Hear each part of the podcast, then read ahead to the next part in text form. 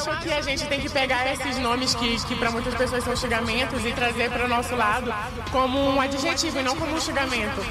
Eu encaro a palavra bicha como uma palavra de empoderamento. Eu sou bicha, não, sou bichérrima, eu sou bichona, eu sou mais do que bicha, amor. Viva as bichas! E é isso. Então, tipo, não me ofende porque eu pego essas palavras pra mim como uma, como uma forma de empoderamento, sabe?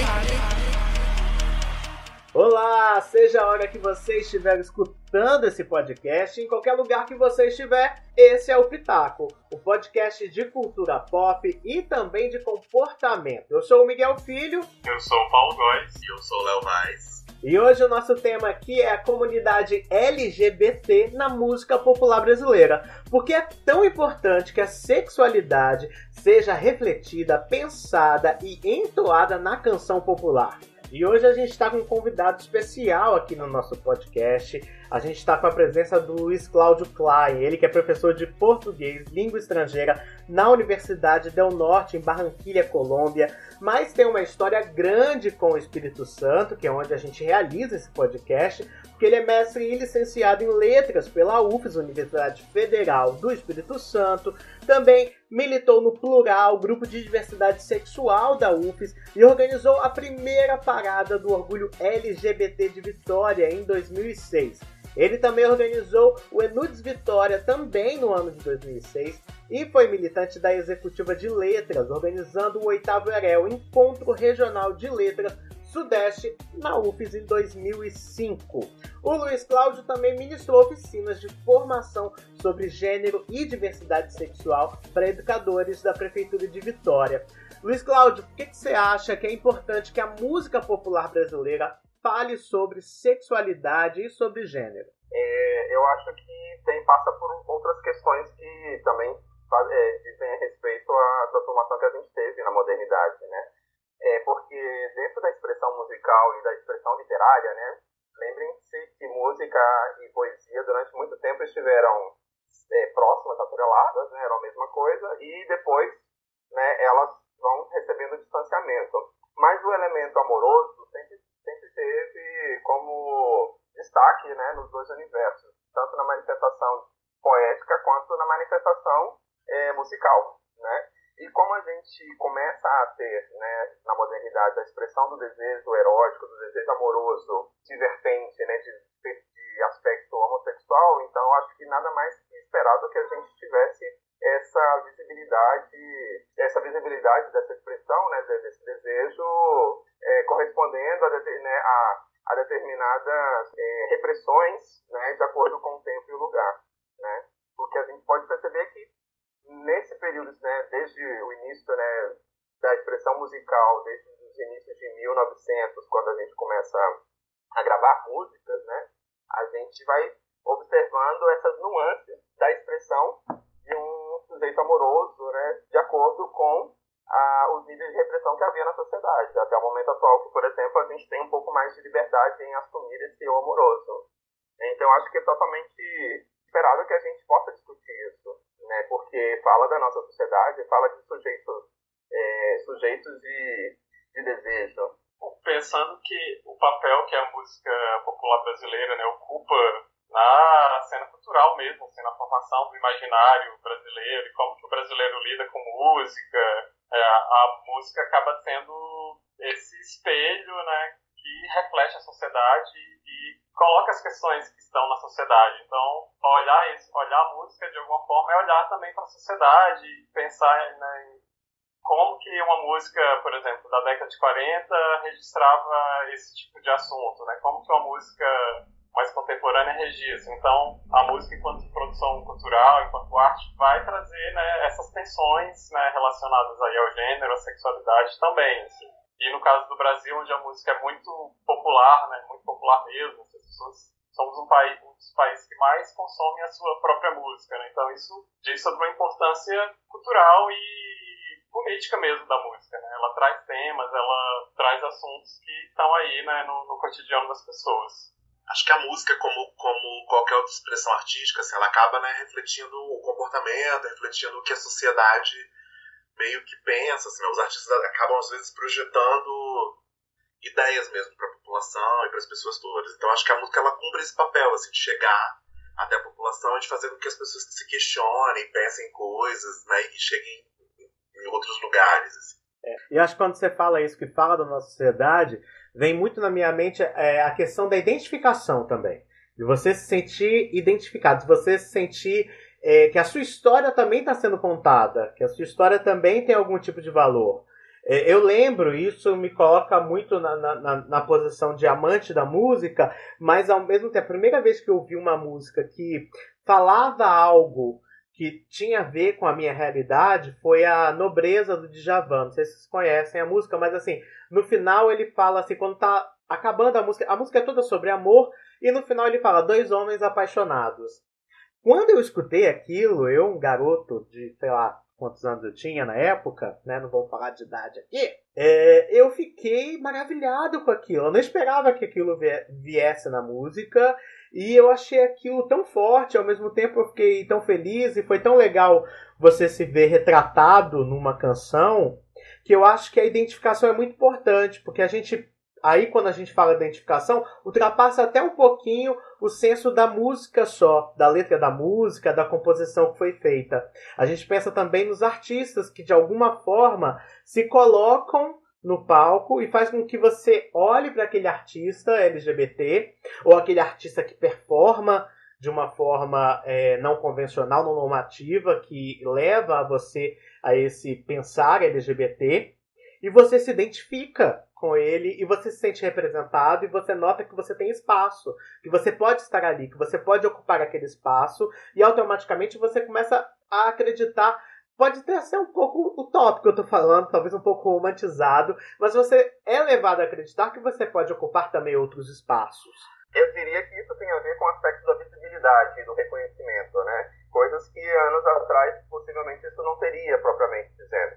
Né? Então passa por outras vias é, é, em que os sujeitos, né, por exemplo, recentemente, né, no, acho que nos últimos, depois de, de 50 para cá, de 60 para cá, em que a gente tem a, a, a, o fortalecimento de, e, a, e a assunção desses movimentos identitários, a gente tem também essa discussão sobre reconhecimento e visibilidade. É, e aí, é, lógico, se você vê que as coisas estão visíveis, você também se reconhece assim e você também se entende como sujeito assim, né? É, passa por outras vias isso aí. Mas então como seria é, sentir isso é, quando essas discussões de visibilidade e reconhecimento não existiam? Como por exemplo 1920, 1930, né, ou 1900, ou até mesmo quando não havia um mercado para poder gravar músicas, né, um mercado fonográfico, né, em que a música era apenas uma mera expressão artística tocada ao vivo, né? Nos bailes, nas cortes, né? etc. Não, e por falar nisso, em relação a essa diferença da visibilidade, é, a gente acaba acreditando, é, antes de estudar, antes de pesquisar, que a música só teve liberdade para tocar nesses assuntos é, agora. A gente acha, a gente se acha muito, muito contemporâneo, né? E acredita que isso é de agora e a gente percebe que não. Que a, a, principalmente a homossexualidade, né? que eu acho que é o que, até pelo machismo mesmo, é a que pega um pouco mais de visibilidade mais cedo, ela é retratada desde muito tempo. O Léo Vaz, ele fez uma pesquisa, ele tem até informação da primeira música gravada, não é isso, Léo? É, a primeira música gravada chama O Bonequinho. Foi gravada por um, um cantor que chamava Lino, e logo depois ela foi regravada por um cantor que chamava Baiano, que era o cantor mais popular da época. Isso em 1903, um ano depois da, que a indústria brasileira começa a atuar, né? a indústria fonográfica brasileira começa a atuar, que foi em 1902. É para você ver que não é uma coisa de hoje. A gente também tem do Noel Rosa, em 1930, o Mulato Bamba, né? que é um samba que fala da Madame Satã, que é uma figura icônica né, do Rio de Janeiro. Como é que você vê isso, Luiz Cláudio? Você que estudou sobre o tema, como é que você percebe essa é, evolução é, da, da, homossexualidade, da comunidade LGBT na cultura pop brasileira, sendo que você vê que o samba do Noel Rosa é, um, é, bem direto e não chega a ser preconceituoso, mas a gente vai passando a época e parece que tem uns declínios, porque a gente vai encontrando em épocas até mais avançadas, em épocas né, consideradas de acesso maior à informação, músicas com teor muito mais preconceituoso do que esse samba feito em 1930. Quando a gente vai analisar esse fenômeno né, da música, da expressão né, musical, a gente também tem várias, vários elementos que vão se confundir aí. Né? A gente tem, lógico, tem a recepção, né? tem a expressão e a recepção. É, é, e é também a produção. Né? É, podemos pensar então que a gente tem no, no aspecto da produção, levar em conta compositor e cantor, intérprete. Né? Na expressão, a gente pode pensar os fatores, por exemplo, os fatores performáticos, perdão, e a imagem produzida do intérprete perante o público. E aí, aí a gente tem outro asterisco aí para colocar, porque, por exemplo, essa questão da, da leitura performática, da imagem, a gente pode pensar, pensá-la de mais ou menos de 60, de 70 para os anos agora, recentes, você pode pensá-la de uma forma. Antes disso, a gente pensa a expressão performática de uma outra forma. Né? Por quê? Porque a gente tem, eh, antes da, desses anos, a gente tem mais maiormente o uso do rádio como forma de expressão da música. E nós temos também o conservadorismo na sociedade, né, de uma maneira mais forte. Então, revelar esse amor, revelar essa, essa expressão é muito mais problemático para as pessoas. No entanto, que, por exemplo, você pode pensar, dois cantores da época do rádio, que eu me lembro aqui, Calvin Peixoto e Agnaldo Timóteo, por exemplo, né? É, dois cantores que hoje, depois de não sei quantos anos, assumiram homossexuais, mas que tinham que ter uma vida totalmente hétero e uma expressão da sua arte também totalmente hétero naquela época. Né? Não sei se estou é, me fazendo entender. E a questão da, da, da, da, recepção, né? por exemplo, aquilo que a gente, como você estava falando agora há pouco do reconhecimento da visibilidade, aquilo que a gente vai ouvir e vai perceber que tem um, uma, uma, um componente, um elemento semântico aí que tem a ver com a sexualidade ou com a homossexualidade, por exemplo, né? É, que aí passa por questões subjetivas, né? Alguém percebeu isso, né?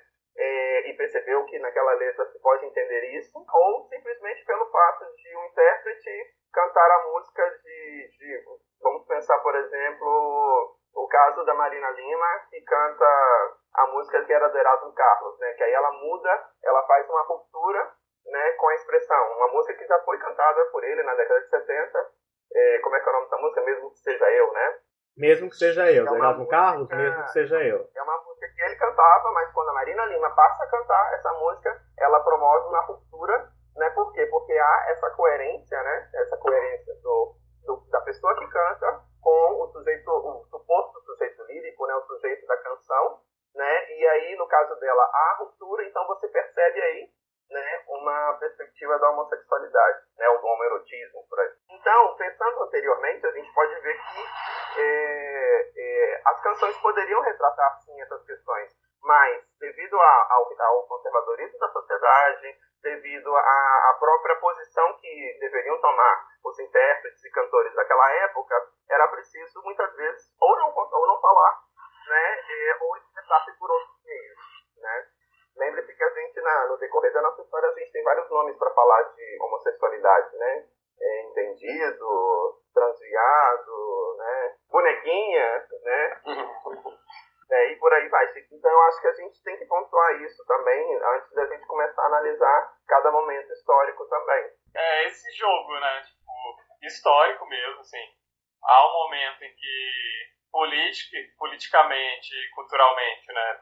se expressar, né, expressar as, digamos, as sexualidades divergentes aí, né, que aí são, são várias, né, torna mais possível na sociedade e a música acaba sendo isso também, né.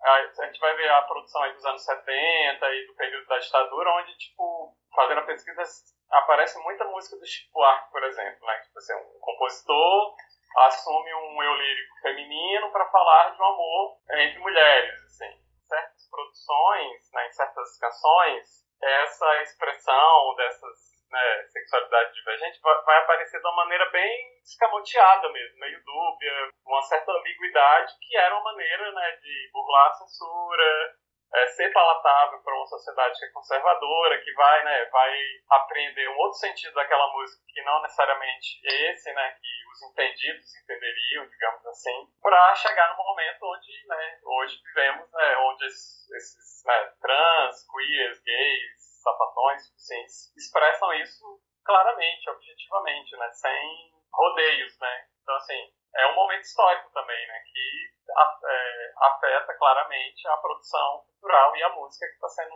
criada e produzida naquele momento. E, e, por falar em percepção, você falou que às vezes só um grupo específico percebe e não toda a sociedade. Jogo para vocês agora. Quando é que foi a primeira vez que vocês perceberam ou uma música ou um artista que você falou ali, ó, tô representado? Cara, é ou você identificou isso é um artista LGBT, esse fala uma linguagem LGBT. Qual foi o primeiro que te impactou de alguma forma?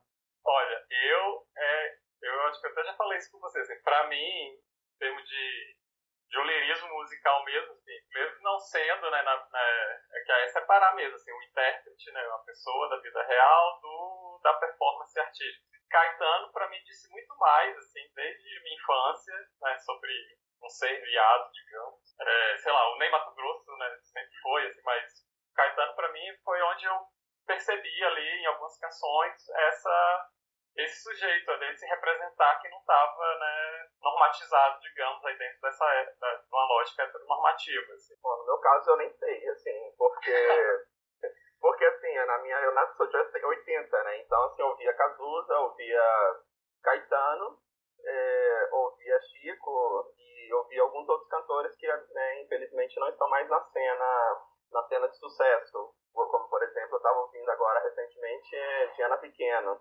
né? É, Diana Pequeno cantando a música Disfarce, que não tem, é, é para uma pessoa alheia, pode ser que não tem nada a ver, assim, você pode pensar que ali tem um contexto da ditadura militar, por exemplo, mas você também pode pensar que tem uma questão de você se libertar dos entraves né, que não permitem a, a expressão da sua sexualidade, por exemplo. Então, quando eu via Ney Mato Grosso falando, quando eu via é, Cazuza, né, cantando Chico, tipo, ah, que esse cara tem me consumido, então tinha alguma coisa aí muito forte nesse aspecto, né?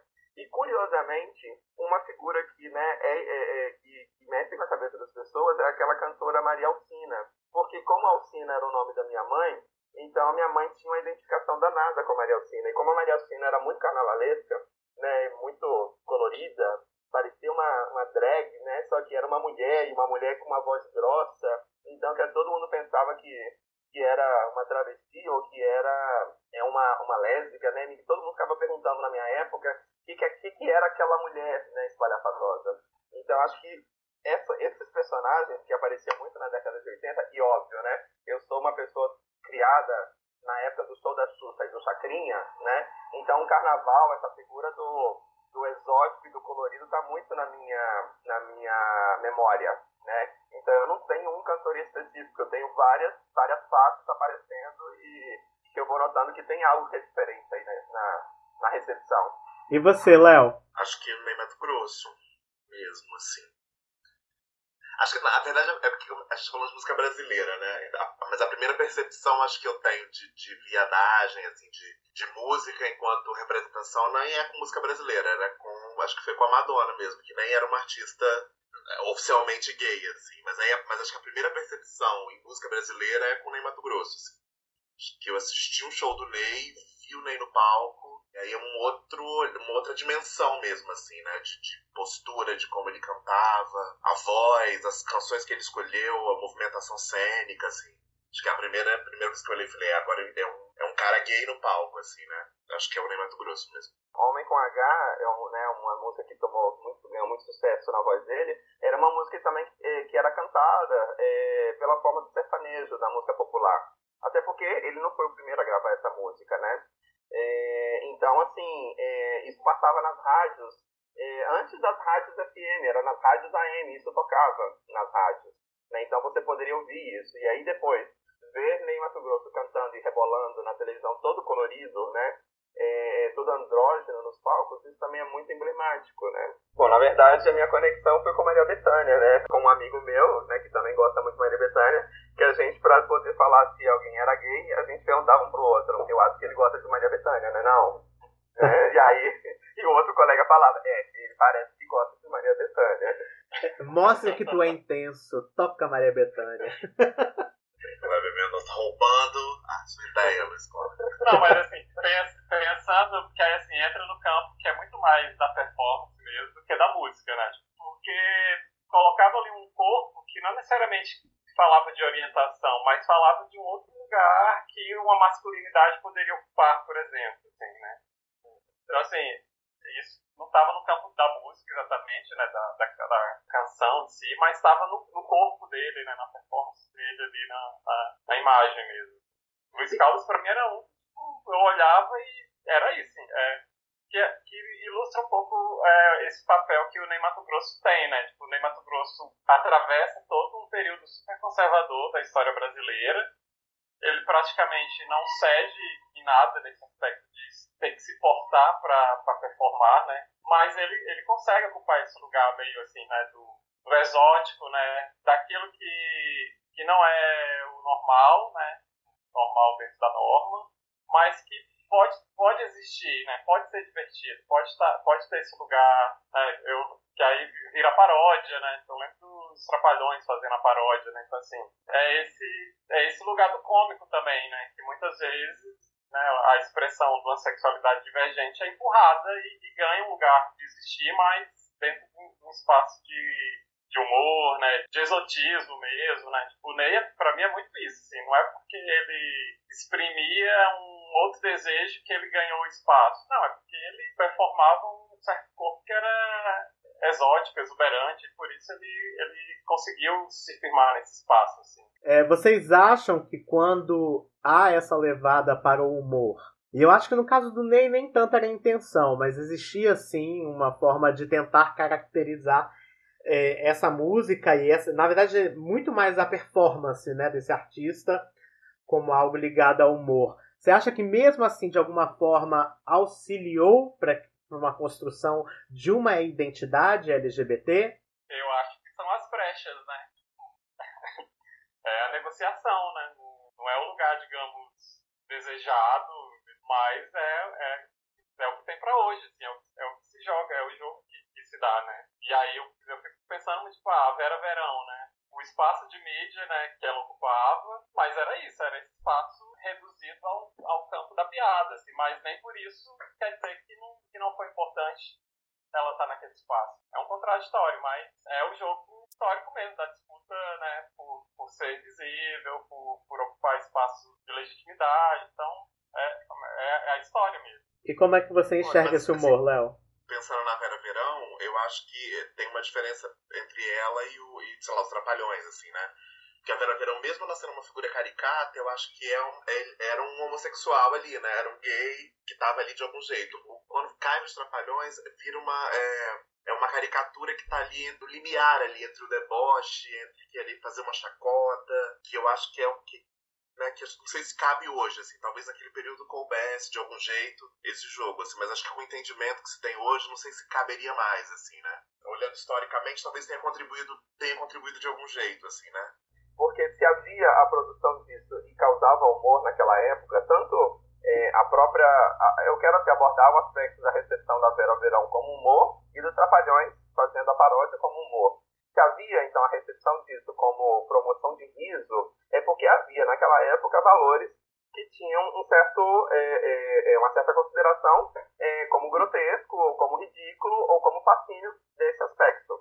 Né? Coisa que hoje, em muitos casos, poderia ser que não, não, não houvesse mais. Né? Por quê? Porque a gente, é aquele, aquele, é aquele mesmo tema que eu já estou batendo na tecla desde o início, a questão do fator histórico. Né? A partir da história, a gente vai produzindo a, a as nossas produções, né, e expressando a nossa questão artística, né. E aí, eh, com a questão da, da, da, da Vera, então, ela, eh, ela, ela para mim, assume uma função parecida com a, a, com a função da Geni, do, a Geni Zeppelin do, do Chico Buarque. Ela tem, uma, ela tem a posição ali do grotesco, ela tem a posição ali de, de a escória, mas ao mesmo tempo ela tem a posição é, funcional de necessária para manutenção do desejo, do fascínio, para manutenção do, dos estándares da sociedade. Ela é como se fosse um outro que ampara é, esse lineamento né, para dizer assim, olha, é o que é aceitável, o que não é aceitável, o que é normal, o que não é normal, né, o que é desvio, o que é universal.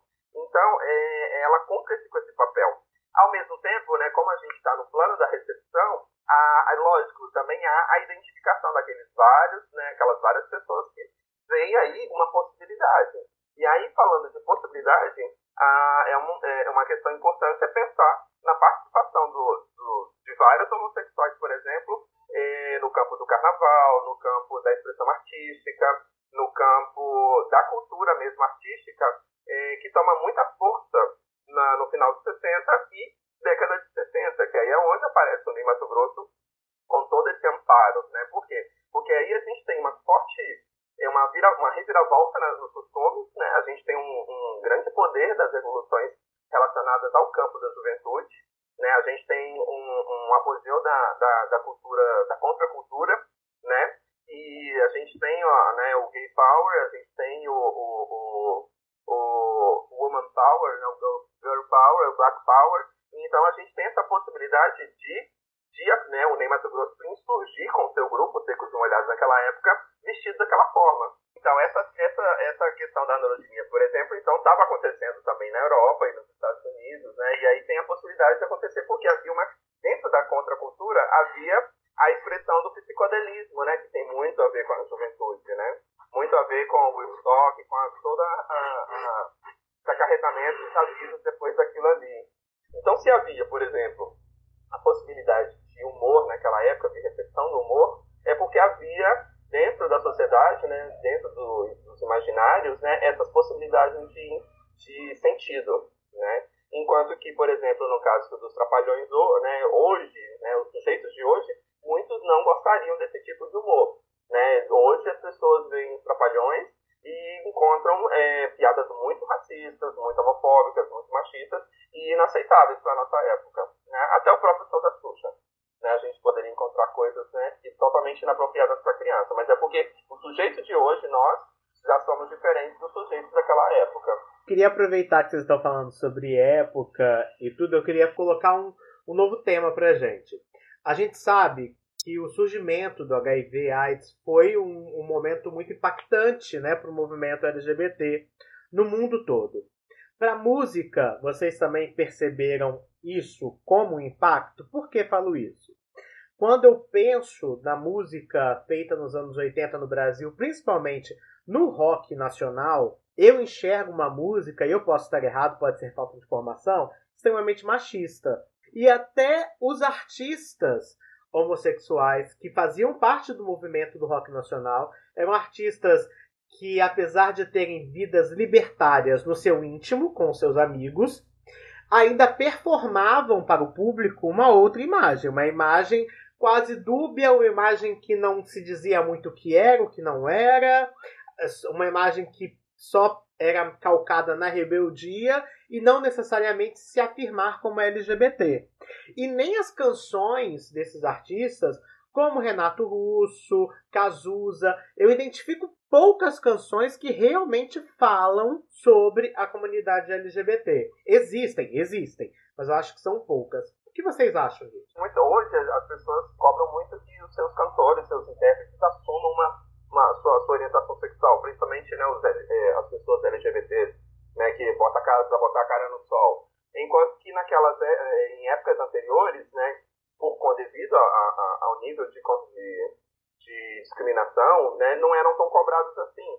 Né, a não ser que o próprio, o próprio cantor, o próprio intérprete deixasse isso muito visibilizado, como por exemplo Cazuza, como por exemplo Ney Mato Grosso, é, Ed Star, né, é, nem a própria Betânia, a própria Gal Costa, elas deixaram isso muito visível. Né? A Angela Rorô, por exemplo, sofria muito preconceito quando ela começou a colocar isso em... Começou a assumir esse lado dela, né? E durante muito tempo ficou esquecida, né? Sofreu bastante. Entrou... É, é, é, várias vezes a gente sabia de notícias dela passando por situações de marginalidade no aspecto de briga, de confusão, ou seja, ela era construir uma imagem pública da Angela Rorô como a sapatão que cria confusão, né? a sapatão barraqueira. Né? E, curiosamente, a gente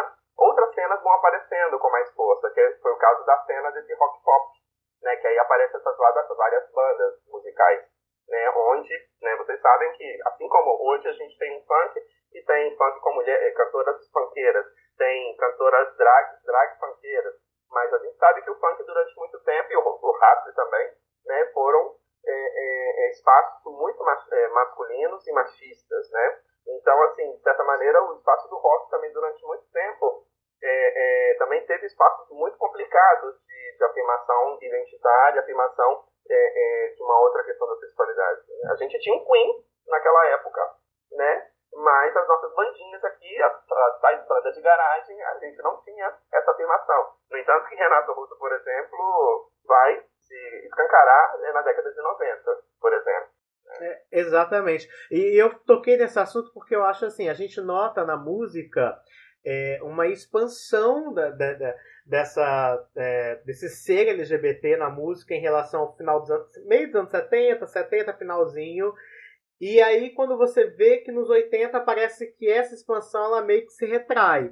E aí eu faço essa analogia com o surgimento do HIV, porque a gente nota que isso é em várias áreas. A gente tem também o um documentário, não sei se todo mundo já assistiu, o São Paulo em Hi-Fi, do Luke Steffen, que fala muito sobre isso, da cena LGBT no Brasil, e aí depois ele fala dessa, dessa ascensão que teve nos anos 70, né? Onde existiam várias casas, é, é, é, onde as pessoas já vislumbravam uma vida gay um pouco mais ampla, aberta e sem tantos. Não sem tantos preconceitos, mas sem tanta preocupação com esse preconceito externo.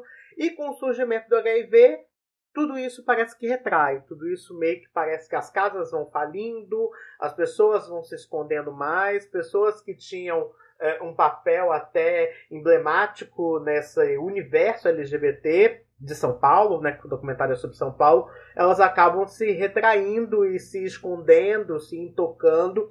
E eu acho que esse movimento não sei, posso estar errado, mas eu acho que esse movimento ele é muito parecido com o que a gente vê na música. A gente vê uma música nos anos 70 que toca muito mais nessas liberdades sexuais e nos anos 80 eu enxergo uma música que toca menos. Não é que não tinha, tinha, mas era uma música mais dedicada ao underground, quando tocava nas liberdades de sexualidade, enquanto a música do mainstream já não tocava mais muito nesses pontos. É que a gente tem outro, outro, outros dois elementos importantes né, que a gente tem aqui. É, né, na década de 70, é, 60 e 70, a gente tem a cultura muito é, é, irradiada dos centros, né, o centro do Rio de Janeiro o centro de São Paulo, maiormente Rio de Janeiro.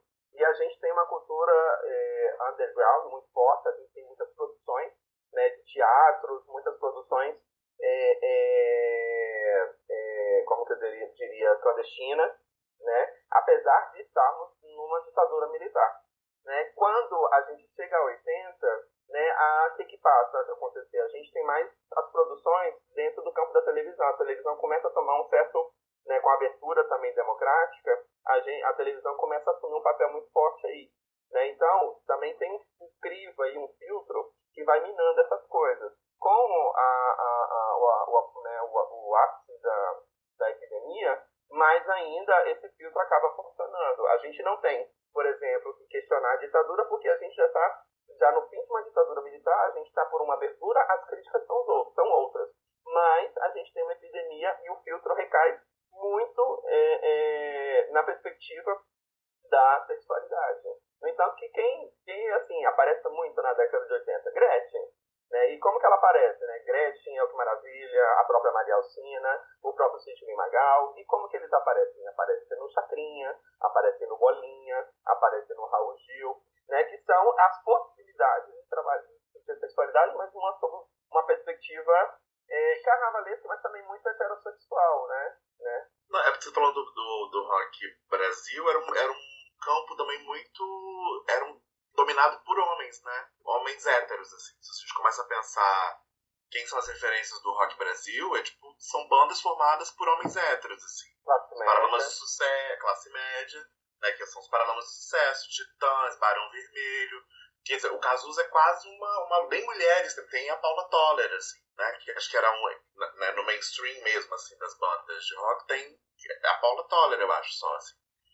Então também tem isso também. Era um universo muito de, de, de homens héteros, assim, né? Acho que nem existiam mesmo, né? Muitos artistas gays no mainstream, assim.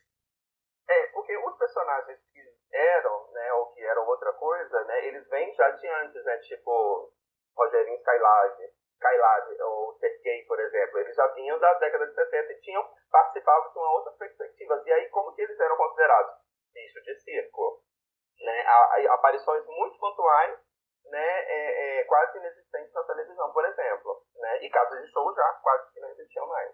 Então, quer dizer que houve uma, uma guetização muito pior né, na década de 80. Concordo um pouco com essa coisa. A AIDS, de alguma forma, estigmatiza mesmo, né? É um estigma, né? Vira a peste gay, assim. Então, se colocar enquanto gay em plena epidemia, né? Tirando casos aí, né? E tal, é, um, é uma grande questão, né? É um, é um problema. Assim. Talvez por isso, e porque é, fala-se num, num, certo, num certo refluxo mesmo, assim, de comportamento, que os anos 80 vêm, duas décadas super barulhentas, e os anos 80 é uma, em um certo sentido, é uma resposta conservadora, né? Mundialmente é isso também, né? No campo da cultura, da política, é um momento conservador. Assim. Então, talvez. E os dois, não, e os dois, e os dois maiores, né, os dois artistas mais representativos, acho que do rock Brasil, gays, morrem de AIDS, né? E é traumático, né? Também, né? É... é... traumático, porque assim, a televisão acompanhou o, o processo de decadência do, do Cazuza,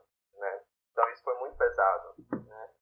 E mesmo que a gente tivesse uma, uma Rosana cantando como uma deusa, é, ou uma Xuxa vestindo de quase, uma drag queen para crianças, a gente acompanhava a morte lenta do Cazuza. Né? Então isso é traumático também, né? Isso tira, retira as esperanças da, de toda uma, uma sociedade. Ao mesmo tempo que, que sugere uma resposta, como depois vai, vai acontecer já em 80 e, aliás, nos anos 90 e 2000, né, a gente vai ter várias respostas, principalmente pelo lado social, então, já que o Luiz Cláudio bateu aí, abriu essa porta dos anos 90, vamos começar a falar sobre essa transformação aí que a gente teve em relação aos anos 90. O que vocês identificam de forte na música em relação à comunidade LGBT, tomando conta aí dos anos 90? Eu acho que nos anos 90 a gente tem uma coisa muito forte em relação às mulheres. Eu acho que nos anos 90, na MPB, as mulheres que falavam abertamente sobre sexualidade nas canções, que falavam sobre os seus amores nas canções, a gente encontra muito forte nos anos 90. É, então a gente tem personagens que aparecem que são muito importantes nessa década de 90 e tem essa, esse lado né, de, de, de chamar multidões lésbicas para pro shows, né?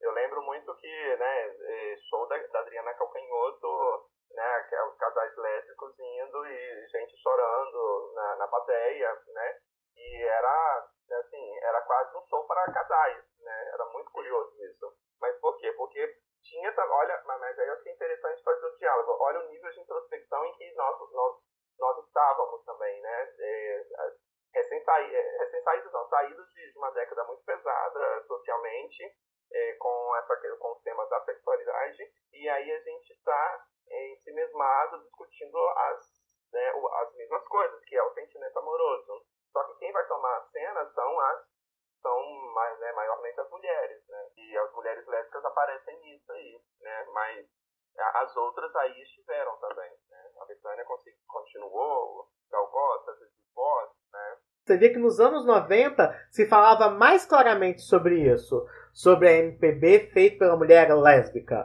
Existia esse subgrupo assim, em relação à música. E de uma forma muito positiva, porque eram cantoras muito respeitadas, cantoras que tinham é, trabalhos muito valorizados e que cantoras que começaram a colocar em suas letras formas é, muito diretas e expressivas de falar sobre a sua sexualidade, sem medo de falar sobre a própria sexualidade.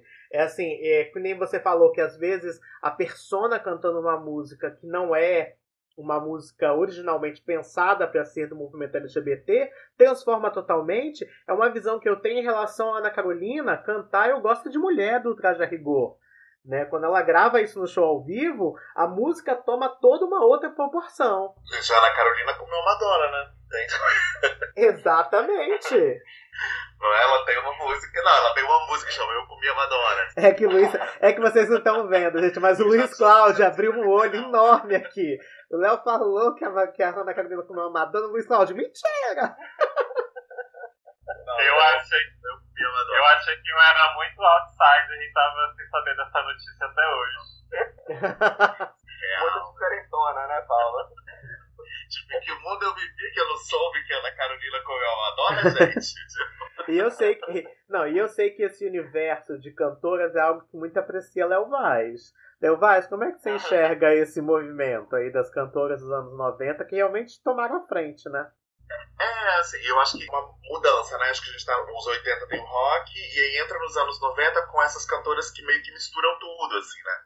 Que elas inicialmente foram conhecidas como cantoras ecléticas, assim. Que aí tem a Marisa Monte, que, e a, a Calcanhoto e a Cássia Heller, assim, né? E a Cássia, eu acho que ela, ela é a, a pessoa mais.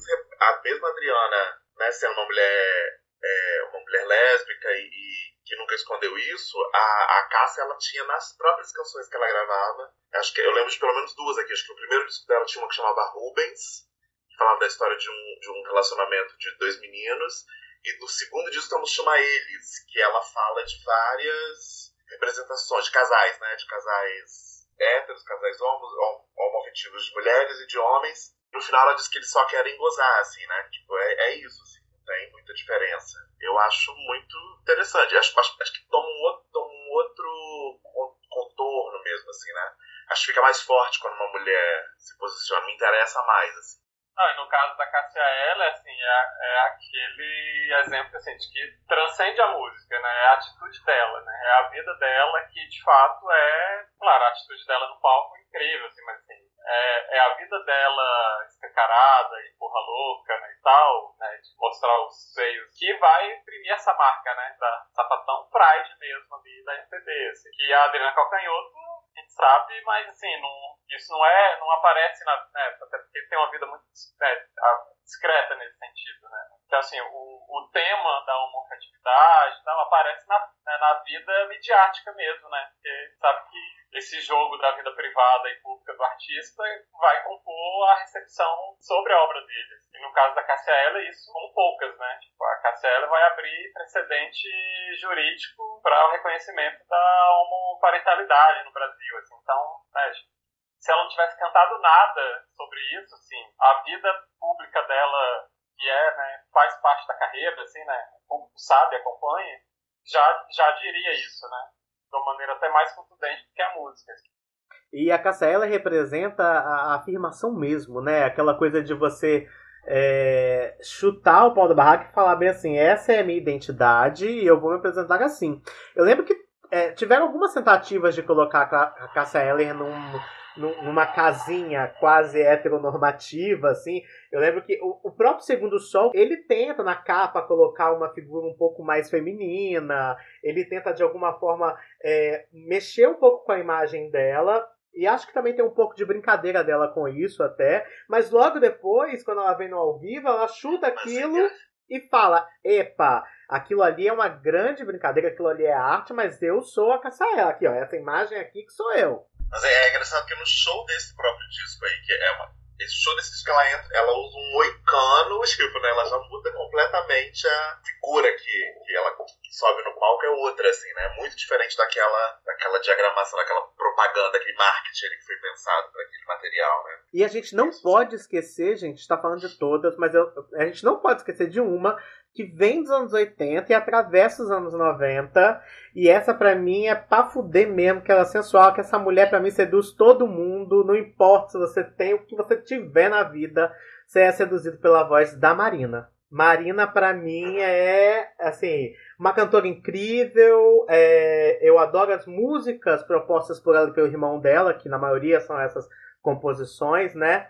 São incríveis e mexem muito também com esse amor, assim, né? A Marina tem letras que, por mais que sejam no subjetivo, né, na, na poesia, não, não muito diretas em relação à sexualidade dela, mas são letras que brincam com isso desde muito cedo na carreira, né? A própria brincadeira que a Marina faz com a música do Roberto Carlos e do Erasmo, ela já é uma artista que vai se colocando desse jeito, assim, né? O irmão também, o Cícero, é um, é um poeta, é um filósofo, então tipo, tem toda uma, uma, uma, construção ali, né? Acho que dos dois, assim, juntos.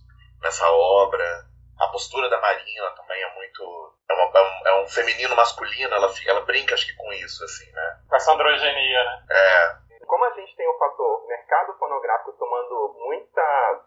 É, é, é se consolidando no Brasil, né? A gente que vem desde 70 para cá, e a gente tem isso é, paralelamente à, à televisão, né, esse aspecto da performance é muito importante. E aí vem, dentro de todo esse mercado né, da imagem, a gente tem o interesse pela vida privada desses artistas. Né? E aí, é, muitas vezes, esse interesse privado vai de encontro ao que a gente está esperando. Então, assim, esse cantor ele é gay, essa cantora lésbica, coisa que anos atrás, com rádio, ou com outras perspectivas, ou com o próprio conservadorismo da sociedade, ou com essa necessidade de não se assumir, né? ou seja, é, se você se assumisse alguma coisa, você sofreria por conta né, disso, então é, é, isso não era, né, esses aspectos não, é, é não eram interessantes antes e se tornavam interessantes depois. Por quê? Porque eu, eu poderia viver nesse ator, nesse cantor, perdão, nesse intérprete, e poderia me identificar muito mais com ele. Né? Que aí é onde entra, não, assim, não só Brasil, a gente tem a cena internacional. Aí a gente vê, por exemplo, o Léo havia citado agora há pouco a Madonna, né? quando ele, ele percebeu isso. Mas eu, Madonna é uma pessoa hétero, mas o que, que se via ali? Né? O que, por que, que muita gente, muito né, é, homossexual, se identificou ali? Porque havia também uma, uma, uma, um comércio, né, uma venda de uma imagem de alguém é, que tinha uma vida under, né, uma vida outra, uma vida outsider, uma vida fora desses padrões de repressão. Ou seja, eu me vejo aí porque eu não gostaria de ser reprimido, eu, eu também sou outro, eu também me identifico com determinadas letras aqui que falam de uma alteridade, né, de alguém que está em, em descompasso com isso que estão dizendo aí no, no discurso universal. Né? Então, acho que a, a gente tem que sempre analisar essa questão da performance do mercado né, e com o interesse da vida privada condizendo ou não com a expressão artística do, do artista.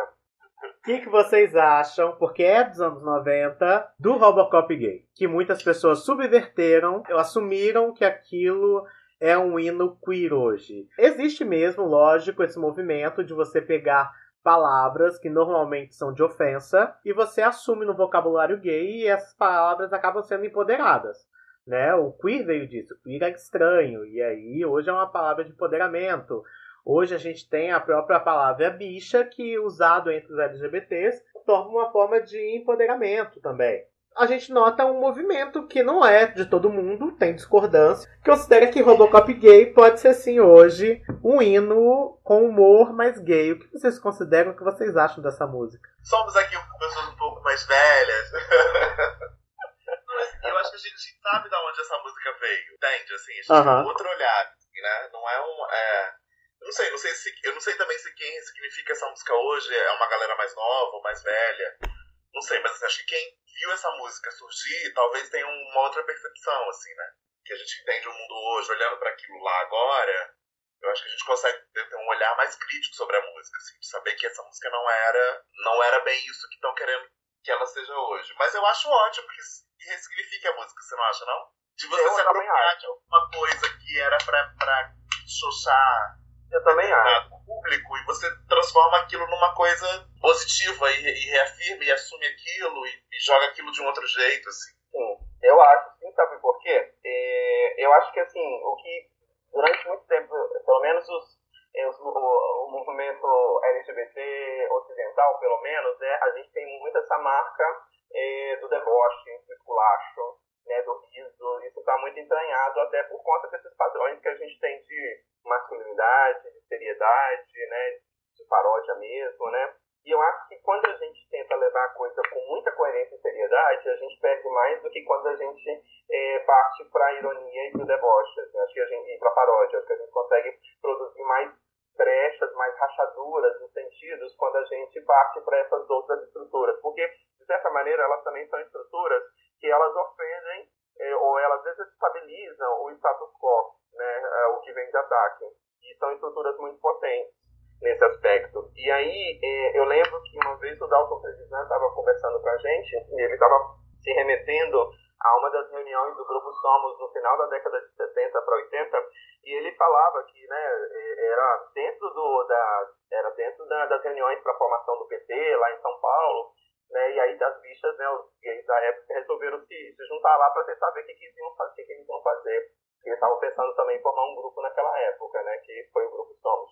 E aí as bichas estavam conversando, né? Todo mundo, né? Gritando e tal, ninguém fazia silêncio. Aí a bicha que estava é, é, presidindo a mesa, ela pegou, né? Ninguém calava a boca, ela, né, ela cala a boca, silêncio, silêncio, silêncio, ninguém calava. Ela pegou o sapato dela e bateu na mesa. Tá, tá, tá, tá, tá, tá.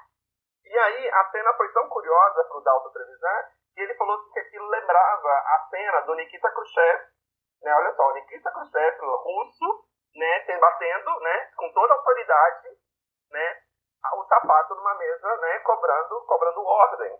Né? Só que vindo de uma bicha, ou seja, aquilo tudo já era uma própria paródia performática, uma coisa acontecendo naquele momento que trouxe, né, assim, tinha um esculacho ali, tinha um riso ali, né. Então, quando a gente leva muito a sério, que, por exemplo, né, na época, eu achava Mamonas Assassina uma babaquice, mas depois, né, é, é, é, depois é, é, que eles se foram, gente, assim, quando a gente começa a tomar essa música como saudosismo até de algo que fez parte da nossa adolescência e começar a olhar para isso de outra forma e tomar isso como expressão, como música que a gente pode cantar dentro das nossas expressões, a gente desestabiliza o olhar do outro, o olhar heteronormativo do outro.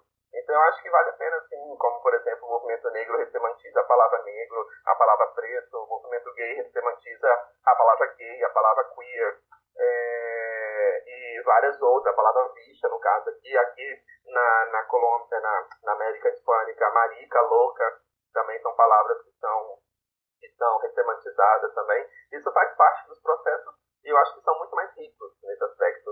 Né? Por quê? Porque desestabiliza o olhar do outro, o ataque do outro. E aí a gente produz uma outra coisa, uma abertura para, para, para que o outro, ele ou ele reelabore a sua estratégia, né? Ou ele aceite que assim, olha, não doeu, querido, aceita que não doeu. Você falou da autossupervisão ou foi João Silvério? Ai, desculpa, é, João Silvério. Perdão, eu estou pensando no escritor paranaense. A né? bicha vem, vem puxar seu pé, ela fundou o movimento gay brasileiro. Valeu pela correção, amigo. É, não, eu, eu, eu acho que eu tenho sentimentos ambíguos assim, em relação a Mamonas.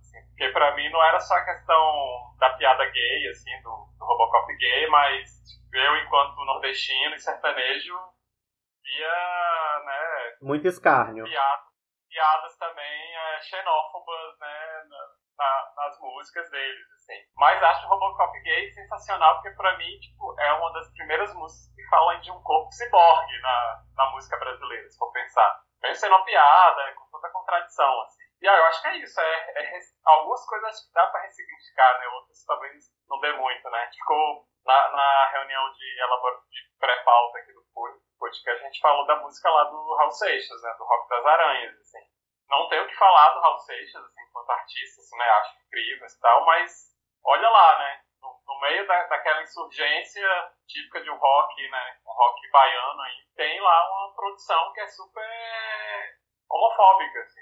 Né? Tipo, e Aí... homofóbica, machista. Violenta, né? Porque ele. É, violenta. violenta. Que ele fala, vem cá, mulher, deixar de manhã minha cobra que começou a aranha. Tipo assim, ele atravessa né, esse relacionamento das duas mulheres. E é mais interessante que ele era, ou seja, era toda uma juventude super libertária daquela década de 70. Ele era amigo do Ted Starr, era amigo de, de uma outra galera também muito mais é, libertária e foi capaz de, no final da década, né, daquela década, produzir uma música assim, né, e cantá-la. Eu acho que tá na hora da sapatão roqueira se apropriar do rock das aranhas e dar, mudar uns versinhos ali, ó, e transformar em hino sapatão, gente. Nossa, adorei essa ideia. Você, roqueira que está escutando o nosso podcast, você tem a obrigação de fazer esse ajuste histórico da nossa música. Por favor. Cadê Roberta de Razão, gente? Gente, já pronto, já tem até caminho, já tá encaminhado esse recado. Roberta de Razão, refaça. Não, a gente não falou de vários, assim, por exemplo, a gente tem uma pessoa que a gente não falou que está desde 70 por aí, é que é a Leci Brandão, por exemplo, que é uma cantora, né, Verdade. uma cantora lésbica, né, que passou todo aí, todas essas décadas aí, e entrou inclusive na, na vida política até, é uma pessoa super ativa uma, na, nas causas políticas, né, e, e, inclusive LGBT, né, e cantora, né, tá firme aí até hoje. Né? É, são várias pessoas que a gente não pôde contar ainda, né? Assim, são vários que, que entram. A gente está falando justamente é, é, o que, que o mainstream trouxe pra gente, né? Mas teve vários. Por exemplo, eu estava é, nem sei o que eu estava lendo, ah, os, os, livros do Renato Gonçalves, né? E ele estava falando sobre a Tuca, né? Sobre a cantora, uma cantora lésbica ah. também, produção, pô, música muito bacana, né? Então quer dizer que já tinha uma produção lésbica, né? Uma, uma cantora lésbica ali que foi abrindo portas para uma para uma verve, né, uma, uma perspectiva já para o que a gente teria hoje dessas cantoras, né, que a gente conhece, né, convencionalmente, Ana Carolina, foi é, Ana Carolina, da, da, da Adriana Calcanhoto, né, e por aí vai, né. Nossa, e, entre a Cássia Eller e a, e a Ana Carolina tem a Zélia Duncan, né? É, é, a gente está falando aí de é, lésbicas, gays, assim, e eu acho que assim, um fenômeno novo agora que a gente pode dizer, que é bem contemporâneo, é tipo das trans, né? As travestis, as sexuais, que parece que eles tomaram de assalto mesmo a música popular brasileira, assim. E aí eu, assim, uma dessa cena nova, assim, eu sempre eu brinco falando assim, que existe um antes, e aí não é nem trans, né, mas assim, um antes e um depois de Pablo Vittar, né, que, que aí, assim, é, é quase a redundância da performance, se a gente for ver, né, tipo, é uma drag queen é, a persona artística dela é uma drag queen, né? Cantando. Eu acho... É uma trans. E eu acho que o que tem de, assim, pra lá de interessante na carreira da Pablo Vittar, porque ela traz várias percepções do que foi sempre colocado é, à margem e leva para o mainstream, porque ela é uma drag queen, é uma pessoa que subverte o gênero na performance e ao mesmo tempo as músicas dela são músicas pop, mas que estão altamente ligadas às músicas regionais brasileiras. Entendeu? Se você pegar o álbum da Pablo Vittar, é um álbum pop, mas não é um álbum pop focado no que é feito nos Estados Unidos. Não é um álbum pop que a gente vê muito em cantoras focado que é feito só na cena urbana. Ela tem shot no álbum dela, ela tem forró, entendeu? Ela mistura ritmos que são brasileiros e regionais e coloca esses ritmos no mainstream, né? Que é fantástico. Ah, não, e assim, existem, né, existiram, assim, cantoras drags no Brasil, né? A gente tá aqui, aqui no, no lado nosso tem a Angela Jackson, né? Fantástica. Angela é... Existiram outras, mas a Pablo é, é chega para uma massa mesmo. A abrangência do trabalho dela, né, o público que ela movimenta, assim, de fato, assim, nenhuma drag brasileira chegou, ou nem, nem só drag, né, poucos artistas brasileiros chegaram a esse, a esse espaço, né, de mídia que ela conquistou, assim. Então, assim, é, é algo bem é, emblemático, assim mesmo, de uma virada, assim, de comportamento na música. Depois as trans, as travestis mesmo, né, e aí, a, pensando esse jogo das identidades, né, assim, o Brasil tem, um, tem, tem algo que é nosso, que é essa identidade travesti, assim, né? Que você não vê em outros. Não necessariamente isso se reproduz da mesma forma em outros contextos sociais. Assim.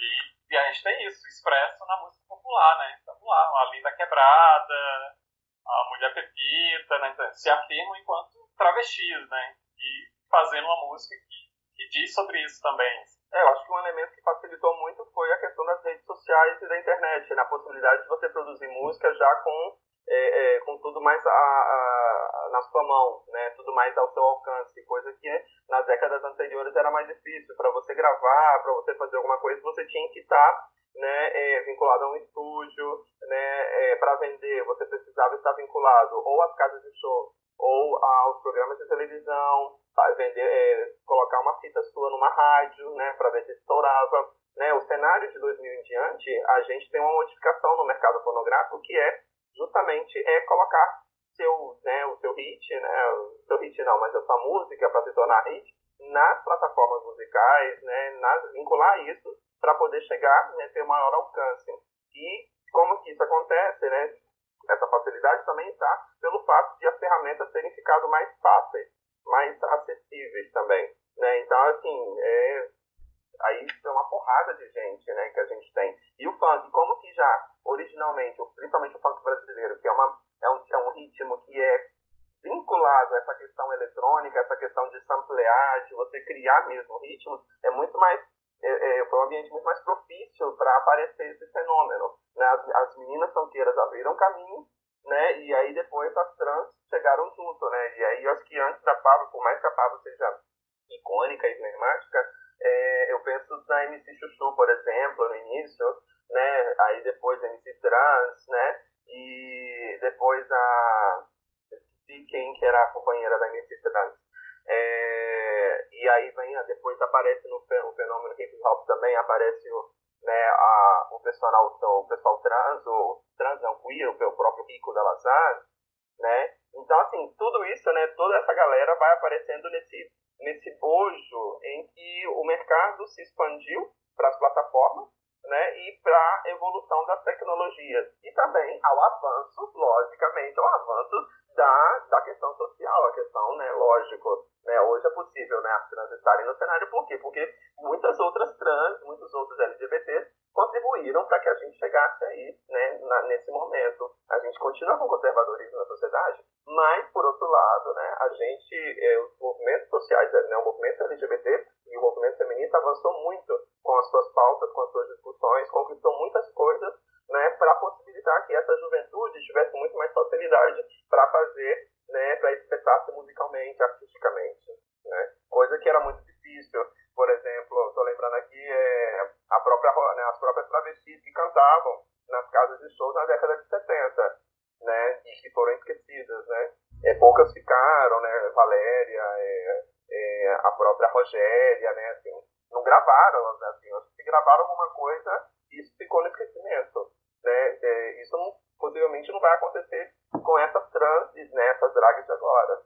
É, e eram, e eram artistas, como você falou, além de ficar no esquecimento, poucas tinham acesso ao mainstream, todas ficavam ali numa música de nicho mesmo, né? E a gente vê esse processo repetindo durante os anos. Nos anos 70, como você falou, né? 80 com a Rogéria, né? E a gente vê isso nos anos 90, quando a gente tem outras cantoras como Léo Aquila, Jimmy Kier, cantoras e performers drags, né?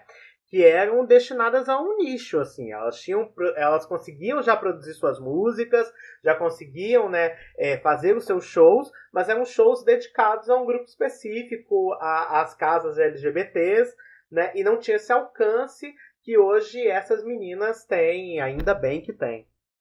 Que acho que o grande feito da, da, da é meio esse, né? É furar a bolha, assim. É sair do gueto e chegar em outros lugares que acho que essas outras cantoras não, conseguiram chegar, assim, né? Ela ir se apresentar no programa do Faustão, é, cantar em lugares que talvez não, né, fogem do gueto, assim. Acho que esse é o grande, o grande mérito, assim, né? o grande, a grande é. conquista, é. na verdade, da, da própria Vitória. Assim. É, e que também não só por, assim, ela, sim, ela amplia isso, mas aí a vitória das outras também, que saíram do gueto, é no aspecto de elas é, estremeceram o próprio grupo da expressão artística. Então, assim, as, as banqueiras, elas, elas ocuparam espaço dentro do funk, um espaço muito machista, um espaço muito né, misógino, um espaço, um espaço muito homofóbico. Elas também conseguiram ocupar esse espaço, né? O espaço, o espaço do rap, o espaço do brega e por aí vai. né? É, então, é, é, o Pablo é, é, muito, é muito mais amplo porque ele consegue atravessar fronteiras, né? Mas antes dele, ela, essas outras aí foram cavando dentro dos ritmos musicais, né? Hoje a gente tem, por exemplo, um, agora a gente tem um cabelo tentando eh, cavar, né? Cavar o espaço dentro do sertanejo. É, as panqueiras já fizeram isso antes, né? E espero que ele tenha muita sorte. Amo, tá amo o Gabriel. Acho incrível o que ele faz. Ele também vem de uma tradição sertaneja, né? O pai dele é um cantor sertanejo clássico aí, né?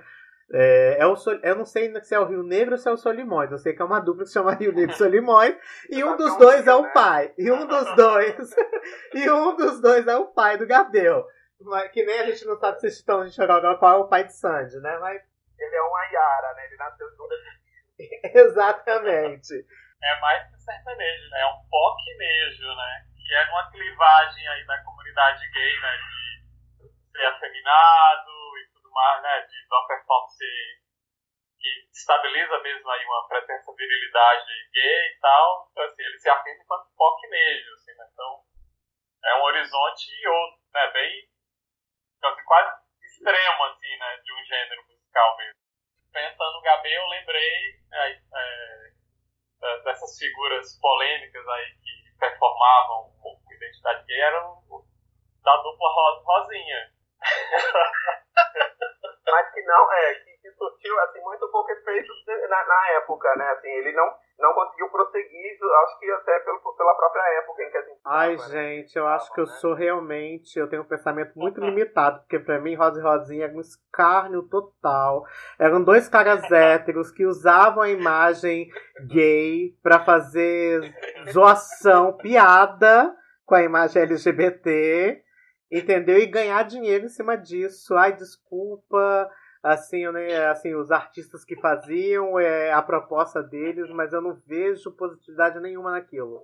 Então, mas aí é justamente é por isso que eu pontuei no início da nossa conversa. A gente tem, né, a discussão nossa é muito complicada, por quê? Porque a gente tem né, a discussão sobre o artista LGBT e a expressão é, é, com temática LGBT, a gente tem um artista hétero é, com algumas expressões com temática homo, né, homoerótica, LGBT, como no caso, né, o caso mais conhecido, o próprio Chico Buarque.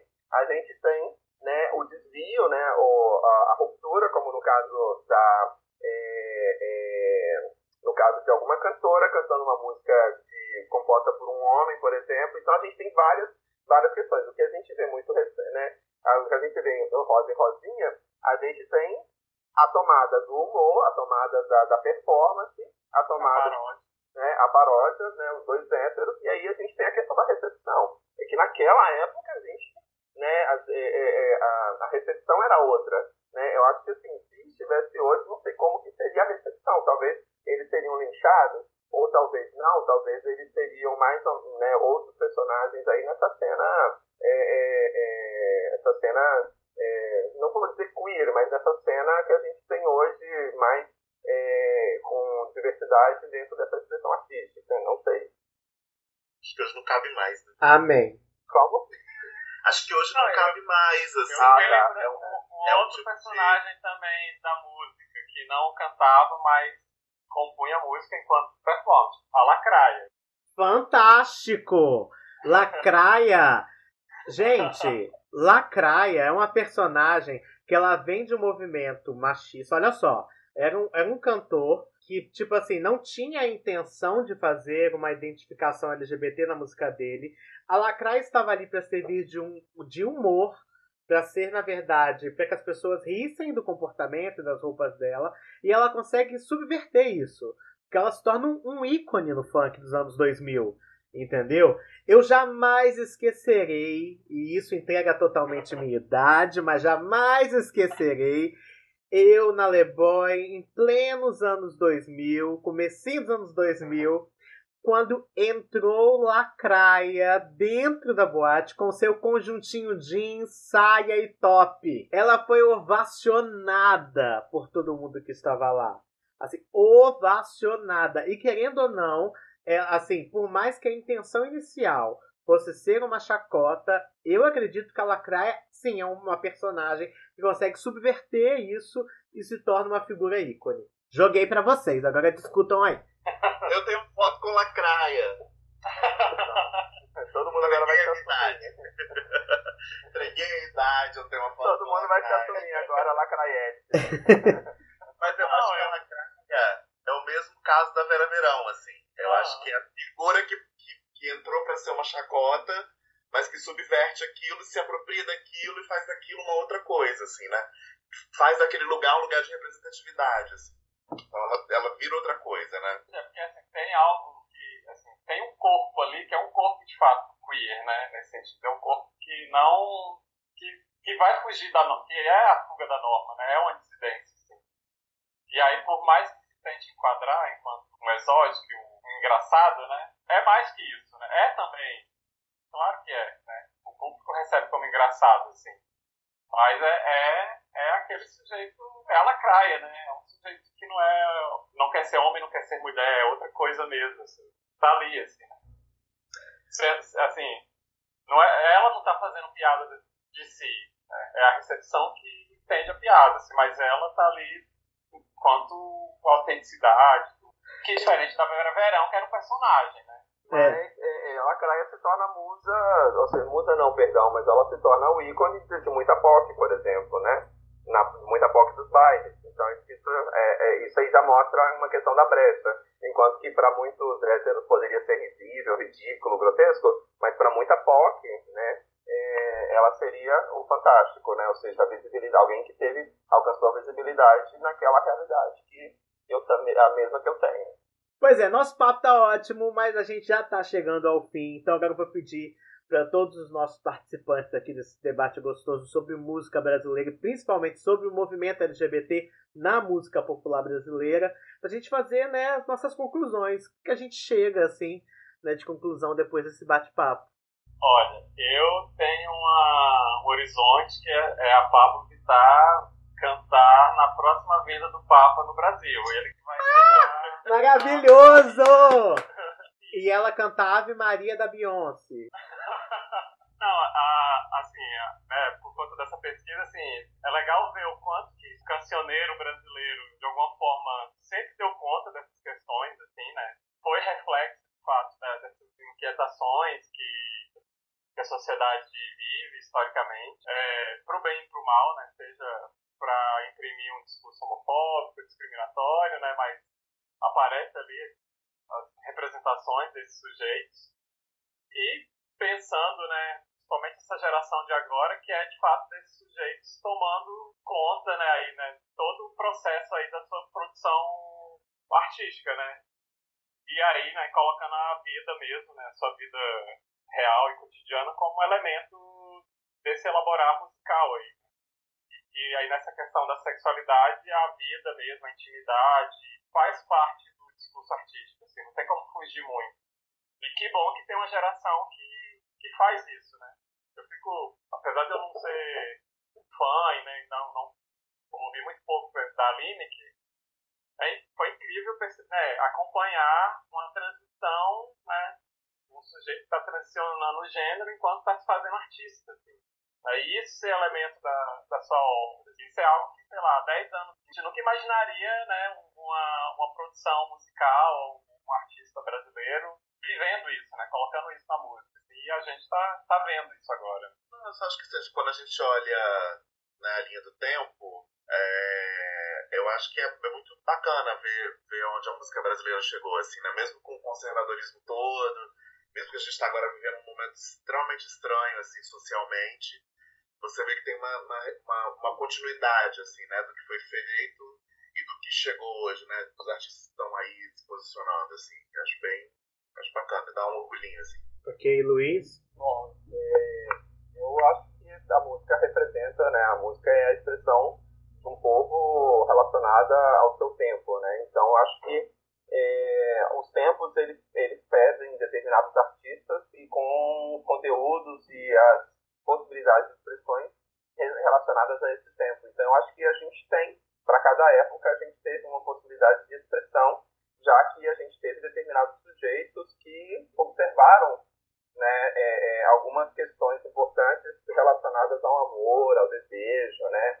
a, ao sexo, é, de acordo com aquele tempo ali. Então, eu acho que é, esse é um, aspecto importante. O outro aspecto é que a gente, para analisar é, é, LGBT, ter mais representação LGBT e música, a gente tem que passar também por outros meandros, como eu já havia falado no início dessa nossa conversa.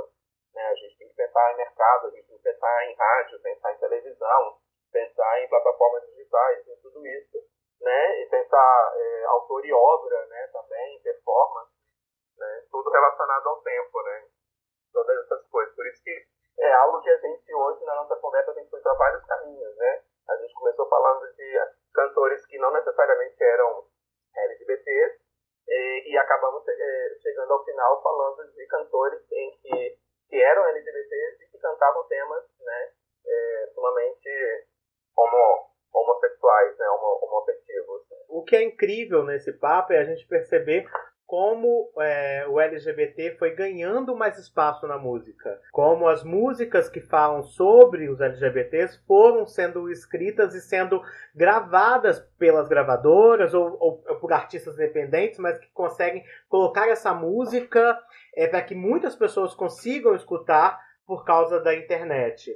E eu acho que, mesmo assim, apesar de toda essa conquista, nunca esquecer que a gente tem uma luta adiante ainda, forte aí para ter. Se a gente parar para pensar que a própria Pablo Vittar, que é o nome mais expressivo, talvez, dessa música feita hoje no mainstream, enfrenta problemas para que essa música seja tocada na rádio, né? Ela falou há pouco tempo sobre isso, que ela fazia muito sucesso é, na internet, ela tinha muito acesso, muitos views no YouTube, mas na rádio mesmo ela tinha pouco acesso, porque os radialistas se negavam a tocar a música dela.